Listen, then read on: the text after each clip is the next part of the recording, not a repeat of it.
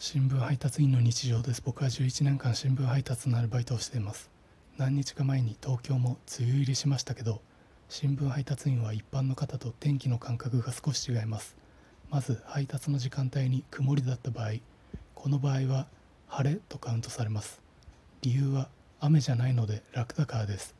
次に配達の時間帯に降水量0.5ミリの雨が降った場合この場合も晴れとカウントされます。理由は降ったうちに入らないぐらいの雨の量だからです。次に外は土砂降り。でも自分は配達が休みで家にいる場合この場合も晴れとカウントされます。理由は配達が休みで家にいるからです。次に外は大快晴日本晴れ。でも配達所で世界一苦手な40代中盤ぐらいの男性の先輩と一緒になる。この場合は外がいくら晴れていても雨とカウントされます。その先輩は週に1回休み。僕も週に1回休み。週に5日間その先輩と一緒になります。